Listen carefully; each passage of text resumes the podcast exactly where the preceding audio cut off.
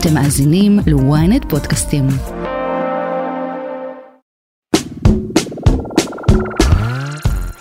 היי, ברוכים הבאים לרפרש, פודקאסט הטכנולוגיה של ynet. אני יובל מן. ואני אשרית גנאל. השבוע אנחנו מארחים את אסף שגיא, סמנכ"ל הגיימינג העולמי של טיק טוק, ועד לאחרונה מנכ"ל טיק טוק ישראל. נדבר על השאיפות של הרשת החברתית בתחום הגיימינג, על הניסיונות המחודשים לבלום את טיק טוק בארצות הברית, ועל היעדים שלה ל-2023. קדימה, בואו נעשה רפרש.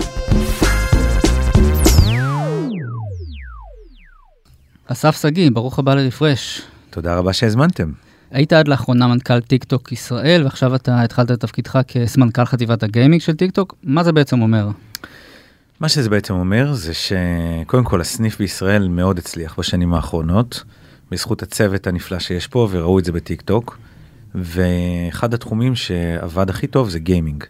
גיימינג ישראל היא מעצמת גיימינג עולמית, יש פה חברות גיימינג שעובדות בכל העולם. וההחלטה של טיק טוק הייתה בעצם להקים חטיבת גיימינג שעובדת עם publisher־ים, עם חברות שמפרסמות משחקים בעולם. ואני יושב פה בישראל עם חלק מהמטה שלי, והעובדים שלי יושבים בכל העולם. מה זה אומר שראו שהגיימינג עבד טוב? שזה תכנים שמושכים הרבה צפיות? קודם כל בואו בוא נדבר על ישראל רגע. אז ישראל היא, כולם יודעים שהיא מעצמת הייטק, אבל בתוך הייטק יש הרבה מאוד תחומים. אחד מהם זה תחום המשחקים, הגיימינג. וצמחו פה מספר לא קטן של חברות אה, ותעשייה של אלפי עובדים שבעצם עובדים בתחום הזה. והחברות האלו הן יוצרות משחקים, הן אה, מפרסמות אותם, הן מקדמות אותם בעולם בכל מיני צורות אורגניות או ממומנות, והן גם נהיו חברות כל כך גדולות שהן כבר רוכשות חברות אחרות ונהיות אה, קונצרנים ענקיים. וחברה כמו טיק טוק עובדת איתם כי טיק טוק היא מדיה. ובעצם חברות הגיימינג הללו באות לטיק טוק כדי לייצר נוכחות מאוד גבוהה, כדי בעצם להגיע למשתמשי קצה או לקהילה של טיק טוק. אז ככה אנחנו עבדנו איתם, אה, וזה תחום שהוא פשוט מאוד מאוד מוצלח וישראלים גם מאוד טובים בו כי זה תחום שהוא יחסית הנדסי. צריך להכיר הרבה מאוד מספרים ולהבין הרבה מאוד אסטרטגיות של אה, שיווק כדי להגיע לקהלים גדולים בצורה אפקטיבית. אז איך נראה היום יום שלך כסמנכ"ל חטיבת הגיימינג? אני קם בבוקר עם יפן והולך לישון עם לוס אנג'לס, זה בגדול. אוקיי. Okay. אבל מה שאני משתדל מאוד לעשות זה בעצם שבועות שהם מסודרים. אז יש לי אנשים שמנהלים את החטיבות העסקיות בכל אזור, בארצות הברית, באירופה, במזרח התיכון ובאסיה פסיפיק, ואני בקשר איתם כל יום. השיטת ניהול שלי, שאני מאוד אה, קרוב לאנשים שלי, אני לא מסתכל לתוך הפרטים, אבל אני משתדל להיות חבר ולעזור ולהיות מאוד מאוד מעורב ולשמור על הקשר. אני מאוד מאמין ב engagement, שאנשים צריכים להיות מחוברים. אה, אז לאורך היום אני בקשר איתם, כמובן שיש פגישות, פגישות של, אה, של ה corporate, פגישות הנהלה, ואני משתדל לנסוע פעם או פעמיים בחודש לאנשהו, אם זה ארצות הברית או לכל יעד אחר. אני פוגש הרבה מאוד לקוחות. אני חושב שהדרך היחידה ללמוד, להשתפר, זה לדעת מה קורה בשטח, לפגוש את העובדים שלי, או לפגוש את הלקוחות וללמוד איך הם תופסים את טיק טוק. אה, בוא נחזור רגע אחורה, בעצם מתי טיק טוק נכנסה לישראל ואיך נראית הפעילות שלה פה? בחסות הקורונה, אני חושב שזה היה במרץ 2020, אה, גייסנו פה את העובדים הראשונים ובעצם עבדנו לגמרי מהבית. לא יכולנו להגיע למשרד וגם חיכינו. ידענו שנגייס מספר יחסית גדול, תלת ספרתי של עובדים, ובנינו את זה מהבית, אוקיי? זה, זה די מדהים שאנשים שלא הכירו בכלל איפה המשרדים או מי ההנהלה של טיק טוק בחרו לבוא לעבוד בחברה הזו. אה, ובעצם ככה בנינו את התרבות שלנו ואת הפעילות. ועכשיו הפעילות הזאת היא מאוד יציבה, היא, היא מאוד, אה, נקרא לזה, מאוד מבוססת בשוק הישראלי. אבל מה טיק טוק מחפשת כאן? למה היא צריכה פה נוכחות? הפעילות שלנו כרגע פה היא מסחרית. בעצם כשאתם מסתכלים על השוק הישראלי, הוא אחד השווקים היותר טובים בעולם אה, בתחום המדיה, כי החברות הטכנולוגיות שנמצאות פה הן מפרסמות בכל העולם. אז אנחנו יכולים לעבוד איתם מארצות הברית אה, או מפה, אנחנו תומכים בהן וזה יכול להיות חברות אה, e-commerce או חברות SaaS, כמו למשל וויקס ומאנדיי, או חברות גיימינג, או כל סוג אחר של אה, תעשייה שהיא בעצם פונה לצרכני קצה. אבל איך זה בא לידי ביטוי בפלטפורמה? בצורה של פרסום או בצורה אורגנית. אז בעצם חברה כזאת היא תעשה כמובן מגוון של פעולות. אחד הדברים שאנחנו מאוד ממליצים לפני שמפרסמים, זה קודם לבנות את הנוכחות, את המסר שאנחנו רוצים להעביר בתור חברה לצרכני קצה. אז בטיקטוק כמו שאתה יכול לייצר לעצמך עמוד, אה, גם חברה יכולה לייצר עמוד ולהתחיל אה, ליצור תכנים אורגניים, הם חייבים להיות טיקטוקים, חייבים לדבר את השפה הזאתי, כי אחרת הקהל לא ירצה לצפות בזה, הוא פשוט ידפדף קדימה. לאחר זמן מה, ברגע שמפתחים את, ה, את המסר שלהם ואת הצורה שהם מעבירים אותו, הם יכולים להגביר את זה על ידי פרסום. כמו פרסום בכל פלטפורמה אחרת, יש כלי פרסום בטיק טוק, או שהם כלי פרסום שמאפשרים להגיע לקהל מאוד גדול, או שהם מפולחים יחסית תוך שמירה על פרטיות, והם מסוגלים לייצר אימפקט מאוד מדויק. כשאתה מסתכל על הקהל הישראלי של המשתמשים בטיקטוק, מה, מה מאפיין אותם, הם ייחודיים לעומת uh, מקומות אחרים בעולם? שאלה מעולה, כי אני חושב שלי אישית יש ניסיון, עברתי כבר כמה פלטפורמות, ואני רואה משהו מאוד מיוחד בישראל. בזמן שבישראל יש את החברות הייטק המובילות ותמיד הן מקדימה, האימוץ של טכנולוגיות הוא לפעמים מגיע שנה, שנה וחצי, אולי שנתיים אחרי שאר העולם.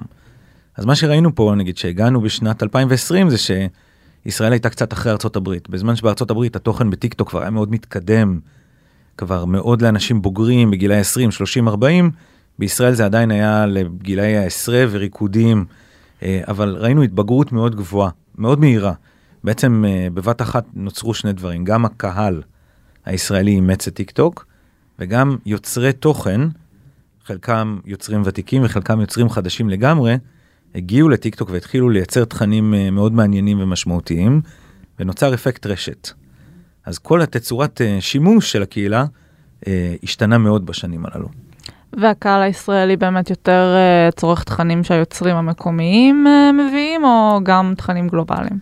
אני חושב שזה שילוב, אבל זה מאוד משמעותי שיש תוכן מקומי, זה מייצר רלוונטיות, זה מעביר את הפלטפורמה לתוך המיינסטרים.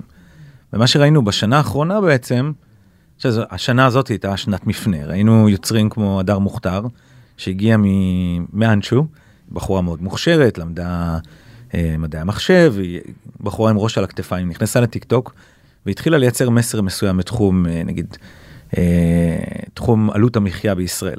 רק כמה זמן לאחר מכן היא עברה לדבר על פוליטיקה. אבל ראינו שהיא הפכה להיות מאוד משפיעה והיא הפכה, הדר מוכתר זה ה-search term, המילות, המחופ... ה term שהכי חיפשו אותו בגוגל השנה, אבל זה לא רק היא.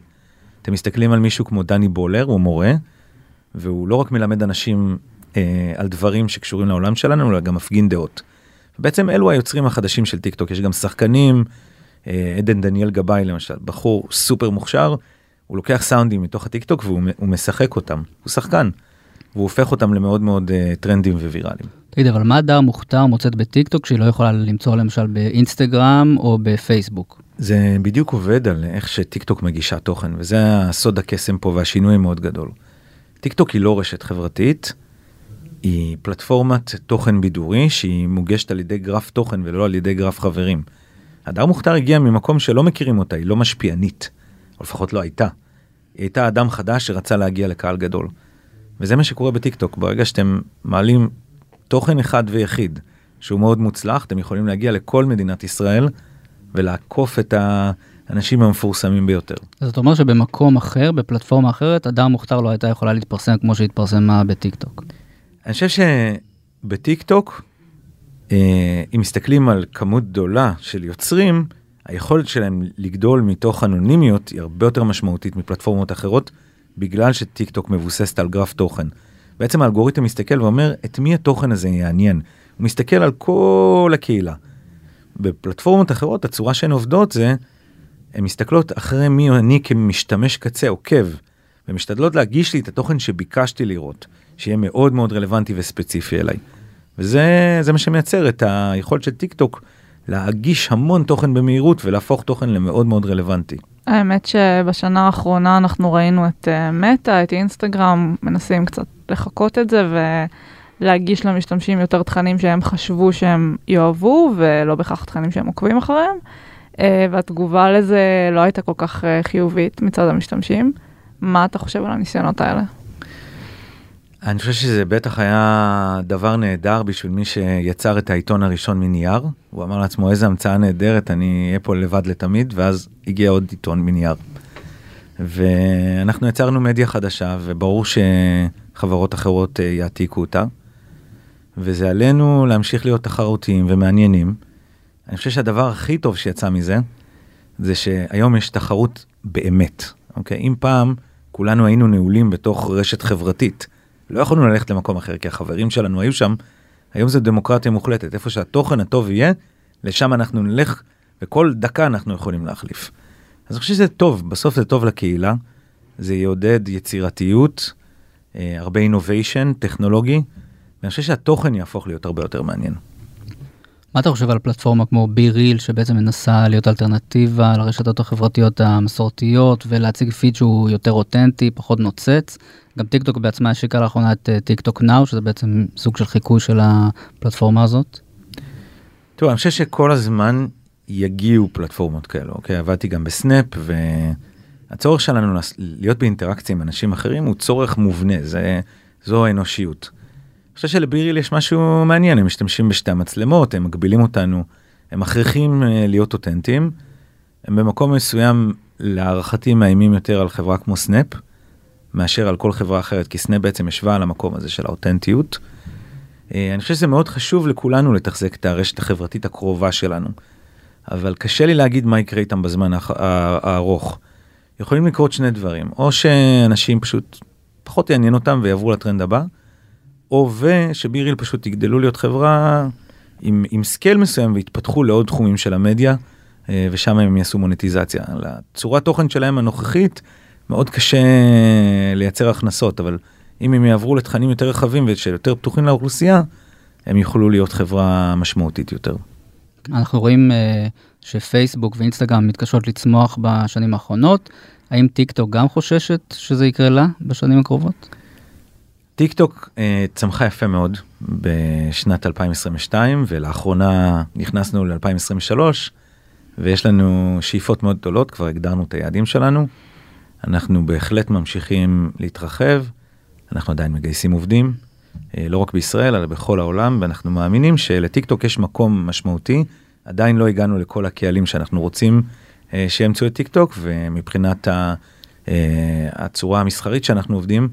כמובן שאנחנו מכירים את כל המפרסמים הרלוונטיים או אלו שאנחנו חושבים שיכולים להיות בטיקטוק אבל יש הרבה עבודה ולהיכנס לעומק לעזור להם להבין בצורה טובה את הקהל ואיך מדברים את השפה הזאת טיקטוקית נפוצה כדי uh, להיות באינטראקציה טובה עם המשתמשים. אם נחזור רגע אחורה, דיברת על זה שכשהתחלתם לפעול בארץ באמת היו פה בעיקר uh, משתמשים צעירים, ואני חושבת שבכלל הפלטפורמה הזאת היא מאוד מזוהה uh, עם הצעירים. מה המצב היום, זאת אומרת, מה פחות או יותר פילוח הגילאים בפלטפורמה, גם בארץ וגם בכלל? לא, החדירה של הפלטפורמה היא מאוד גבוהה. אה, קרו שני דברים מרכזיים. קודם כל, אנחנו אה, כחברה וגם כהנהלה בישראל, קיבלנו החלטה מאוד מוקדמת לחלוטין להוציא את כל מי שמתחת לגיל 13. עכשיו, אין לנו דרך לבוא אליהם הביתה, אבל אנחנו כן יכולים להשתמש בכלים טכנולוגיים, ואנחנו פשוט חוסמים את החשבונות הללו כשאנחנו מזהים נראות של אנשים שהיא צעירה ואנחנו מאמינים שהם לא בגיל הנכון או שאנחנו רואים שהתוכן שהם צורכים הוא כנראה של אנשים צעירים מדי. אז זה קצת מגביל זה מוריד את כמות המשתמשים וזה טוב אנחנו מאוד שמחים ואנחנו רוצים להיות החברה שהיא משרטטת את הקו בחול ומראה לכל שאר התעשייה בישראל ובעולם איך צריך לנהוג באנשים צעירים. אני חושב שהתופעה השנייה שאנחנו רואים ובמיוחד בישראל זה שהסגמנט הכי צומח אצלנו זה אנשים מבוגרים יותר. אוקיי? לאנשים מבוגרים יותר יש הרבה פנאי.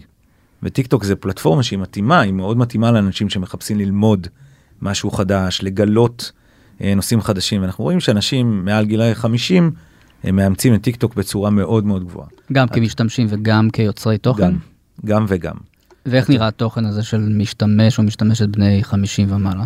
אני חושב שזו שאלה מצוינת, הצורה לענות על זה זה טיפ טיפה שונה להסביר את טיק טוק וטיק טוק זה התחרות כוכב נולד הגדולה ביותר של העולם אוקיי נוצרים המון תכנים וזה מעולה שאתה ואני נייצר תכנים אולי אתה תגיע ליותר אה, אנשים ממני או התוכן שלך יהיה יותר רלוונטי כאיש תקשורת יש לך הרבה תוכן רלוונטי להעביר. אבל המציאות היא שבסוף מספר תכנים שהם יותר מצומצם הוא מגיע לרוב שכבות האוכלוסייה והרבה תוכן מגיע רק לאנשים קרובים או למעגלים הוא לא עובר את ה... אה, כמות של המאה או כמה אלפי צפיות. ואם אני אדם שאני כבר בגילאי 50-60 עוד לא יצרתי תוכן בחיים, או שאני אגיע רק לקהילות הקטנות האלה, או שבמקרה אני אהפוך להיות פשוט מגה סלבריטי, כי לא גילו אותי כל החיים. אחד מהשניים. כן. הנושא הזה של אה, להצליח לחסום אה, משתמשים, אה, ילדים בעצם, משתמשים שהם מתחת לגיל 13. אה, רק לאחרונה היה תחקיר מאוד גדול בוול סטריט ג'ורנל, דיברו על ה-Blackout Challenge, שבעצם גרם לילדים שנחשפו לתכנים כאלה לנסות אה, לחנוק את עצמם, ובמקרים מסוימים למוות. אה, והייתה שם המון ביקורת שטיקטוק דווקא לא עושה מספיק בשביל אה, להצליח אה, למנוע מילדים להגיע לפלטפורמה. מה אתה חושב על זה? אני חושב שזה הרבה עניין של אה, הסברה גם לתקשורת כדי שיראו כמה המון קורה שם. אני חושב שהתופעות האלה הן כמעט ולא קורות. לפעמים כשאנחנו שומעים עליהם אנחנו מתחקרים. אנחנו לא מפרסמים את התחקירים אבל הרבה פעמים זה לא מתחיל בכלל בטיק טוק או לא מגיע לטיק טוק. אבל אנחנו כן מאוד אחראים. אנחנו עושים כמה דברים. קודם כל החסימות האלו. דבר שני יש לנו בודקי תוכן אנושיים. אז יש לנו כרגע עשרת אלפים בודקי תוכן באירופה. הם מדברים חלקם עברית, ערבית, רוסית, כל שפה שהיא נפוצה בישראל ובכל גיאוגרפיה אחרת. אבל מעבר לזה, לאחרונה קיבלנו החלטה להוסיף עוד 40 אלף בודקי תוכן אנושיים, 40 אלף, אה, בשאר העולם, אה, כולל אירופה. זאת אומרת, אנחנו רוצים מאוד לשלוט בכל מה שקורה. לא רק בסרטונים, אלא גם בקומנטים, וגם מה שקורה בתוך השידורי לייב, כי זה הרבה יותר קשה למכונה להבין אם מישהו עשה משהו אסור בשידור לייב.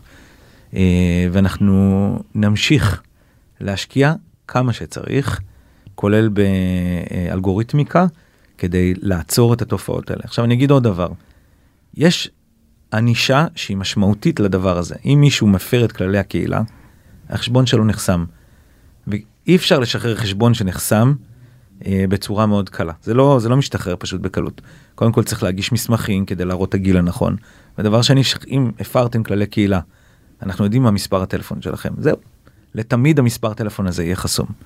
אז אני מאמין שיש לנו כלים שלאורך זמן מייצרים אה, בטיחות משתמשים מאוד משמעותית בפלטפורמה. דווקא האלגוריתם שדיברת עליו, שיודע לתת למשתמשים את התכנים שיעניינו אותם, הרבה פעמים גם יש ביקורת שכשמדובר בתכנים יותר מזיקים, הוא יגיש לי יותר ויותר תכנים כאלה כי הוא רואה שזה מה שמעניין אותי. האלגוריתם של טיק טוק עובד בצורה קצת שונה מאלגוריתמים מסורתיים יותר שהם עשו אופטימיזציה על הזמן אמהמ.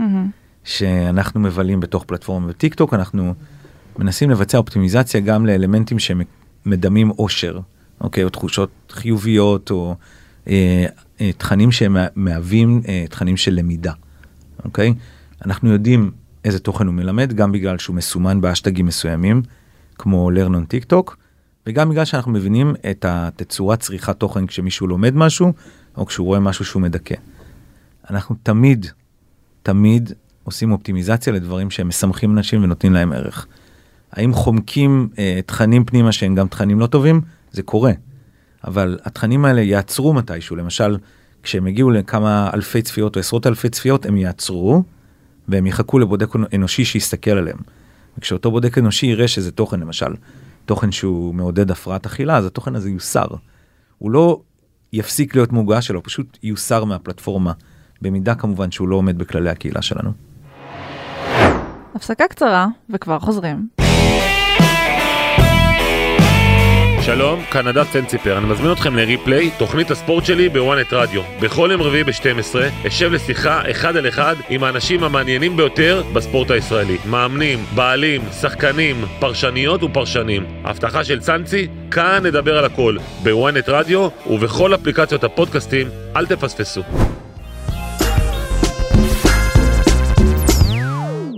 אני חושב שמאז שטיק טוק נולדה מלווה אותה החשש הזה שהיא משמשת את המשטר הסיני גם במאמצי הריגול שלו, גם להשפעה על דעת הקהל במערב ובארצות הברית במיוחד. אה, יש לנו ממה לחשוש? אין לנו ממה לחשוש, אבל אנחנו בני אדם, אוקיי? קודם כל, כבני אדם, תמיד זאת התצורה שאנחנו ניגשים לכל דבר חדש. עכשיו צריך, יש, יש, קודם כל אנחנו כחברה מסתכלים פנימה ואנחנו אומרים, מה אנחנו צריכים לעשות כדי ש... ממשלות ירגישו בנוח עם טיק טוק או אזרחים במדינות. אנחנו לא מדינה בעצמנו, אוקיי? אנחנו לא אומרים לממשלות מה לעשות, אני יודע שזו תפיסה שהיא רווחת בחברות גדולות, זה לא קורה בטיק טוק. אנחנו מצייתים לחוק, פועלים בהידברות, לא הולכים לאזורים אפורים, אלא לחלוטין מבינים מה נדרש מאיתנו ובונים את זה. עכשיו אני אסביר למה זה לוקח זמן. טיק טוק היא פלטפורמה עולמית, זה לא שהיא רשת חברתית שהיא בתוך גיאוגרפיה נגיד. שהחברים שלי רק בתל אביב, אז נורא קל אה, לבנות איזושהי אלגוריתמיקה מסביב לזה. התוכן הוא משולב בין כל המדינות בעולם. אז כדי שנוכל לקחת את כל המידע ולארוז אותו ספציפית בכל מדינה, בעצם אנחנו צריכים לשבור את האלגוריתם של האופטימיזציה. וזה קשה, אין טכנולוגיה כזאת בצורה נרחבת בעולם. אבל בונים אותה. בונים אותה תחת הנחיות של ממשלות שונות, למשל המשטר, ממשלת ארצות הברית, היא מנחה נושאים מאוד ספציפיים מה שהיא רוצה לעשות. אז זה דבר אחד מהכיוון שלנו. אני חושב שמהכיוון השני קורית פה תופעה מעניינת, כאילו, בעבר אה, תעשיות מסוימות נשלטו על ידי אה, יצרנים מקומיים, וברגע שהם התחילו לעבור גלובליזציה זה יצר אה, איזשהו גל של התנגדות. תחשבו על המכוניות היפניות שהגיעו לארה"ב בתחילת שנות ה-60. אה, לא, לא, לא כולם הסכימו לזה, ש... אבל היום אנשים הברית מתים על טויוטה ועל הונדה, זה, זה קורה. אתה חושב שזה חשש מתחרות בעצם? זה חשש מהחדש, אוקיי? אה, תקשורת היא בצורה היסטורית, כאילו, מהחל מהסרט האילם, היא התחילה במקום מסוים בעולם וזרמה לכל שאר העולם. ועכשיו יש שינוי בדינמיקה הזאת, וזה קורה בהרבה תעשיות. אני חושב שבמקרה יצא שזאת חברה שיצאה מסין. הדבר השלישי שאני אגיד זה שטיק טוק היא נפרדת מחברת האם בייטדאנס. זאת חברת החזקות שהיא מייצרת הרבה מאוד חברות, מוצלחות מאוד בשווקים שונים בעולם, והיא יודעת איך לעשות את זה, היא פשוט ניתקה אותה לחלוטין, זה לוקח זמן, כי בסוף אה, לבנות מנוע כל כך מתוחכם עם אופרציה כל כך גדולה, צריך לגייס אנשים ולהעביר את הפעילות. אבל זה כבר בסוף, אנחנו, הרבה מהמטות הגדולים שלנו יושבים בארצות הברית, הבוס שלי יושב בטקסס, אה, כל ארגון, הארגון המסחרי יושב אה, בין אירופה הברית, או מאוד בשווקים שהוא רלוונטי. כן, אבל ארה"ב מאוד מודאגת, לאחרונה הם אסרו על התקנה של טיק טוק במכשירים פדרליים. לאחרונה גם דווח שגם בפנטגון וגם במשרד המשפטים תומכים בקבלת החלטה שבעצם מאלצת את בייטדאנס אה, למכור את הפעילות של טיק טוק בארצות הברית. אה, וברקע מתנהל איזה משא ומתן כבר די ארוך בין טיק טוק לבין הוועדה להשקעות זרות בארצות הברית, אה, לגבי איך שומרים על הדאטה של המשתמשים האמריקאים. אני שוב אחזור על מה שאמרתי, אנחנו חברה בתוך מדינות, ואנחנו לא חושבים שאנחנו מדינה. ולכן אנחנו נפעל בשיתוף פעולה עם הממשלות בכל מדינה, בכל מדינה. אה, זה עכשיו מדברים על ארה"ב, תמיד תהיה איזושהי ממשלה שיהיו לה אה, צרכים, כי אנחנו כלי תקשורת. בסוף אנחנו מגיעים להמונים וזה דבר מאוד משמעותי. יש רגולציה מסביב לזה וצריכה להיות, ואנחנו פועלים בשיתוף פעולה.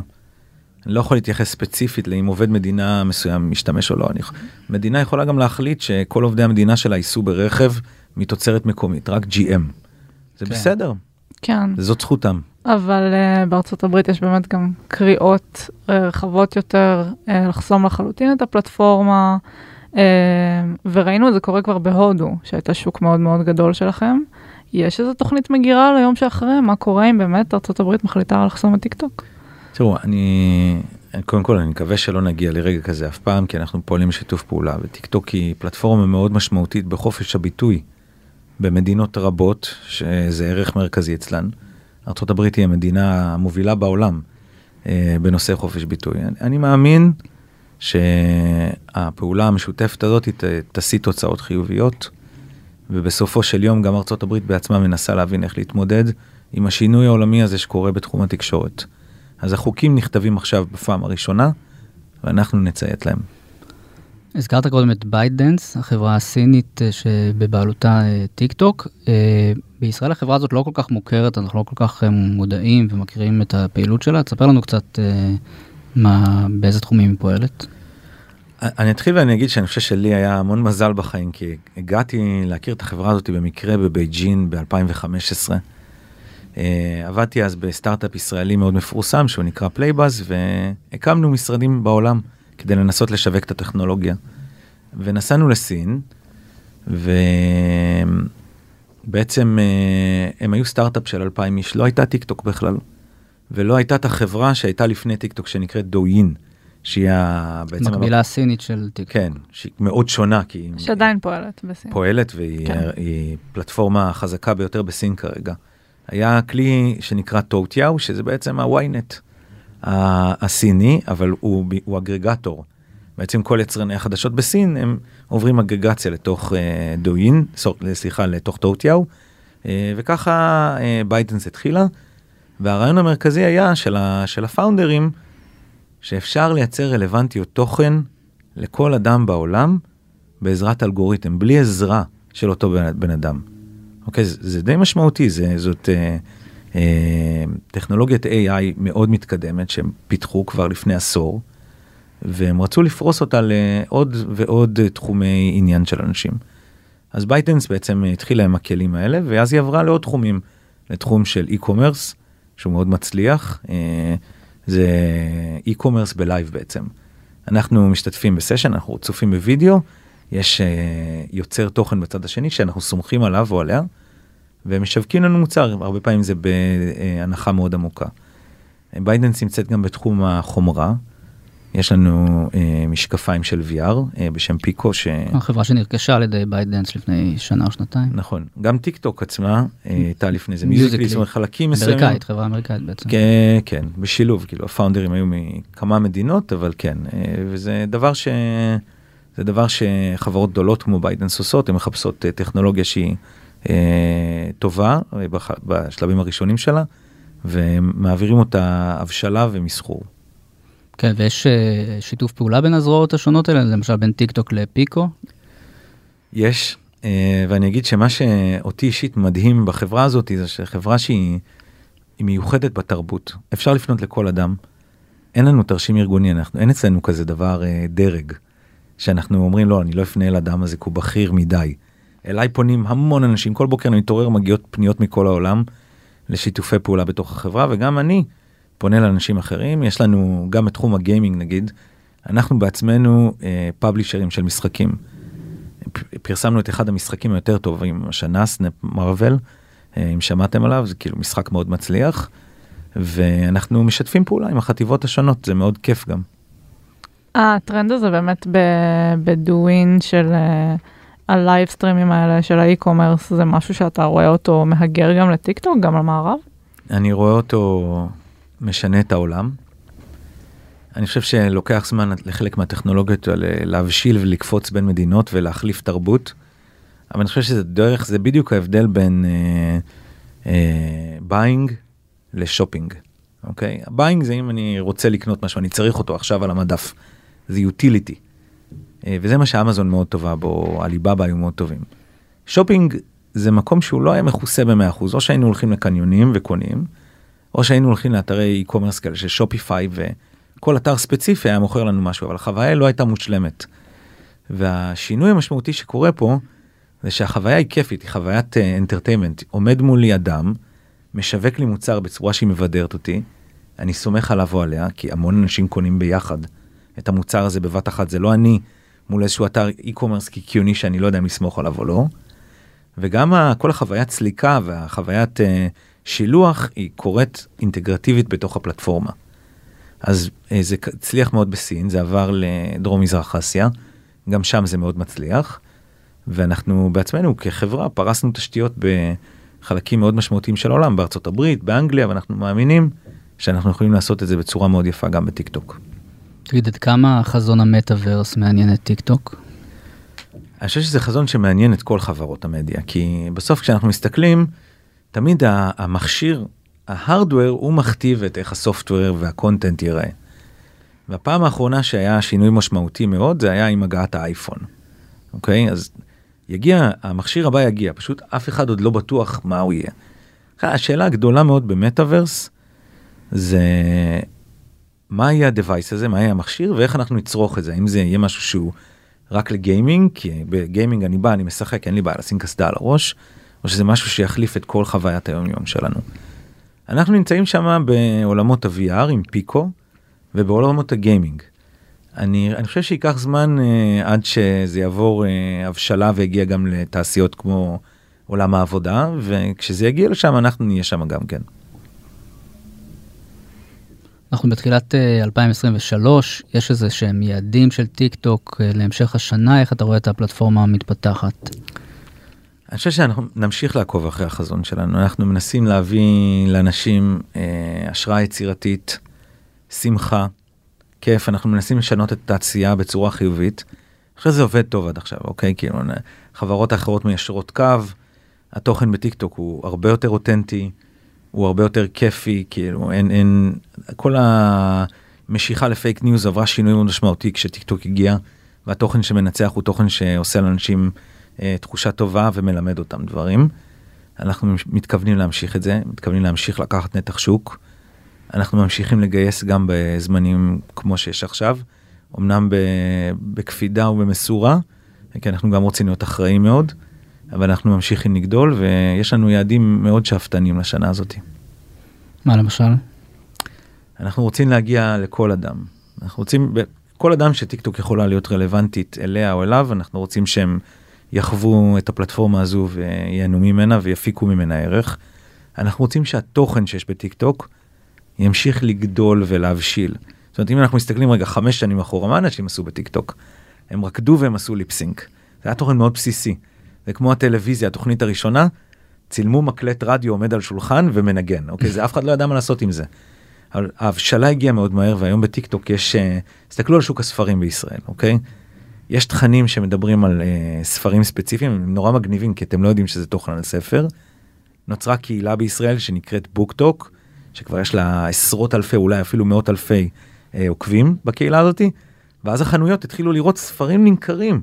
הספרים בחנויות כבר משתנים על המדף לפי מה שיש בטיקטוק. לתופעה הזאת כאילו קוראים תרבות שנוצרת בטיקטוק, אנחנו קוראים לזה ככה. אנחנו כחברה רוצים להמשיך להשפיע על תרבויות ועל מיקרו תרבויות בכל תחום של החיים. בכל מקום שאנחנו צורכים משהו או לומדים על משהו, אנחנו רוצים להגיע להבשלה כדי לעזור לאנשים להגיע לשירותים ולמוצרים ולתובנות הכי טובות שיש. יש סיכוי שגם נראה את המדיום משתנה? זאת אומרת, דיברת למשל על הלייבסטרימים האלה הם מאוד ארוכים, זה פחות הסרטונים המאוד קצרים שאתם עושים היום. אנחנו, גם אנחנו ב livestream, אה, וזאת מדיה מאוד חזקה, אפילו בישראל זה נורא מעניין, תרבותית, ישראלים מאוד אוהבים לייב. זה מדיום שהוא מאוד ריאליטי כזה, וזאת החברה שלנו. אני חושב שמה שיקרה ללייב, הוא יהפוך להיות יותר מקצועי. זאת אומרת, אה, הכל יהיה הרבה יותר מהודק קודם כל, כל ההפרות וכולי שקורות לפעמים, אה, הם ייעלמו, כי מי שיעשה את זה או שזה יקרה אצלו לא יוכל לשדר. והתוכן, הוא, תחשבו על זה כמו, אתם גוף מדיה, הוא יהיה הרבה יותר מושקע. יחשבו עליו מראש, יתכננו אותו, זה יהיה הרבה יותר uh, טלוויזיה על, על סטרואידים כזאת, או טלוויזיה שהיא uh, פרוסה ב long tail, uh, וזה יהיה הרבה יותר מתוכנן מראש. סיפרת קודם שעבדת בסנאפצ'אט, נכון? נכון. Uh, איך הגעת לטיקטוק באמת? אני הכרתי את בייטדאנס לפני סנאפצ'אט, אוקיי? אבל את שתיהן הכרתי באותה שנה. אז בעצם בנסיעה אחת הראשונות שלי הגעתי לבייג'ין, אה, כשעבדתי בפלייבאז, וניסינו לשווק את פלייבאז לחברות סיניות. אגב, זה, זה כאילו לא מאוד קל, אבל זה מפתיע איך ישראלים מסוגלים להגיע לכל מקום בעולם ולנסות לשווק משהו בצורה מאוד מאוד uh, שאפתנית. כן, בעצם פלייבאז זה פלטפורמה ליצירת תוכן uh, בצורה יותר engaging, נכון? כן, זה חברה שהוקמה על ידי שאול אולמרט ותום פכיס, חברה שהיא עדיין קיימת ומצליחה. שהם exco uh, עכשיו. נכון. אה, חברה לפאבלישרים, ככה גם אני זכיתי להכיר את ynet כמעט לפני עשור. אה, וזה בעצם מדליק שישראלים מסוגלים לפתח משהו בתחום המדיה, לא רק בתחום האדטק, אלא גם בתחום המדיה. אה, וגם את סנאפצ'אט הכרתי באותה צורה, פשוט נסענו ללוס אנג'לס, היה לנו משרד בחוף וניס, וניס ביץ', וניסינו לייצר איתם שיתוף פעולה. הכל קרה בצורה מאוד מקרית ושמסתמכת על קרמה. ובעצם בכלל למדת הנדסת חשמל. למדתי הנדסת חשמל בטכניון, תכננתי להיות מהנדס ולכתוב קוד שזה מדליק, אוקיי? זה נורא מעניין. Uh, הלכתי לעבוד באינטל וגיליתי שהטמפרמנט שלי לא מתאים לתעשייה הזאת של החומרה. כי זו תעשייה שהכל בה צריך להיות מדויק, והם מתכננים משהו במשך שנה, שנה וחצי, ואז הם שולחים צ'יפ להדפסה, וכשהוא חוזר אסור שתהיה הפתעות, הוא חייב לעבוד. אם הוא לא עובד, אז בזבזו שנה שלמה ומיליוני דולרים. אה, זה מאוד מעניין, אגב, ישראל היא מעצמה בתחום הזה, אבל לי אישית, אני נורא רוצה לראות דברים קורים מהר, אז בשלב מסוים, אחרי כמה שנים, הייתי, עבדתי שם בתור סטודנט, ועוד שנה אחרי הלימודים, החלטתי לעבור לארה"ב ולעבור לצד העסקי, הלכתי ללמוד מנהל עסקים. זה היה בשנת 2007, בדיוק כמו עכשיו, משבר עולמי מאוד קשה, אה, ובמקרה קיבלתי הצעת עבודה במקינזי ונשארתי לעבוד שם, זאת חברת ייעוץ בינלאומית, נשארתי לעבוד שם בשיקגו. אמ, אם נחזור רגע להשפעה של אה, טיק טוק, אני חושבת שכולנו מבינים שנגיד את הדרך שאנחנו צורכים מוזיקה, או שמשווקים מוזיקה, טיק טוק כבר שינתה. אמ, אתה מדבר על זה שתחום השופינג הולך להשתנות, יש עוד אה, תחומים בחיים שלנו שאתה צופה להם איזה שיבוש כזה שהפלטפורמה תעשה? אני חושב שהמנגנון הזה אה, של אה, גלגל התנופה שדיברתי עליו, זאת אומרת פיסות תוכן שמעליהם יש קהילה, ואז נוצרת תרבות, יחדור לכל תחום בחיים שלנו. כל מוצר, שירות או משהו שאנחנו צורכים או לומדים, הוא, הוא יהיה דרך, יעבור דרך אלגוריתמים, כי האלגוריתמים האלה הם פשוט מאוד טובים. הם יודעים לזהות מה מעניין אותנו ומה רלוונטי אלינו, והם יודעים להגיש לנו את זה בצורה הרבה יותר אפקטיבית, מאשר שאנחנו למשל נצטרך ללכת לאנשהו ולחפש את זה על מדף. הדבר השני שקורה, זה שהתוכן הזה הוא, הוא גדל, הכמות שלו היא גדלה כל שנה, נגיד פי 10, פי 100, ואז הוא נהיה בר חיפוש. את מתחילה להגיד לעצמך, טוב, אם אני, אני רוצה לחפש משהו, אני פשוט אכנס לטיק טוק ואני אחפש את זה, ויהיה וידאו של 15 שניות שיגיד לי בדיוק מה אני צריכה. תבדקי אותי. תלכי לחפש אפילו בעברית, כל דבר שאת רוצה, תתחילי לראות כבר תוכן שהוא בעיניי אישית יותר רלוונטי ממנו, חיפוש טקסטואלים. כן, האמת שבדוח אה, האינטרנט השנתי של בזק שפורסם ממש לאחרונה, דווח כי מספר מאוד גדול של משתמשים בישראל בעצם פונה לרשתות החברתיות לפני שהוא פונה לגוגל. אז זאת מגמה שאתה מצפה שתמשיך? אני חושב שקודם אני מאוד מכבד את גוגל, הם הביאו שינוי מאוד משמעותי לעולם, הם סידרו מידע שהוא היה באתרי אינטרנט טקסטואליים או ויזואליים, אה, עשו סדר מסוים בתחום הוידאו עד ש... אה, אבל עכשיו הם, הם עומדים בפני disruption מאוד גדול, גם מה שתיארתי עד עכשיו. גם צ'אט אה, GPT. חד וחלק. אם, אם מישהו שמאזין לתוכנית הזאת עוד לא ישתמש בצ'אט GPT, אני מאוד ממליץ, זה מדהים ומרגש. זה נורא כיף לדבר עם אלגוריתם והוא עונה לנו כמו אדם. ולהגיד לכם משהו, כשאני נוסע באוטו שלי, כן, ואני מתכונן לפגישה, פשוט בא לי לשאול שאלה, אני רוצה לשאול את סירי שאלה שהיא תתממשק לצ'אט GPT, ותחזור אליי עם התשובה, אני חושב שזה הרבה יותר מעניין מאשר שאני עכשיו אתחיל לקרוא ולסמן ואני אכנס לאתרי אינטרנט לא נגמרים שאני צריך לגלול אלף פעם, אה, ויש כל מיני דברים שמפריעים לי באמצע, אני רוצה את התשובה.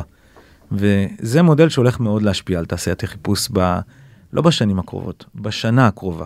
כן, והנושא הזה של AI גנרטיבי הוא מעניין גם את טיק טוק? אה, שהוא מייצר את התוכן בעצמו? כן.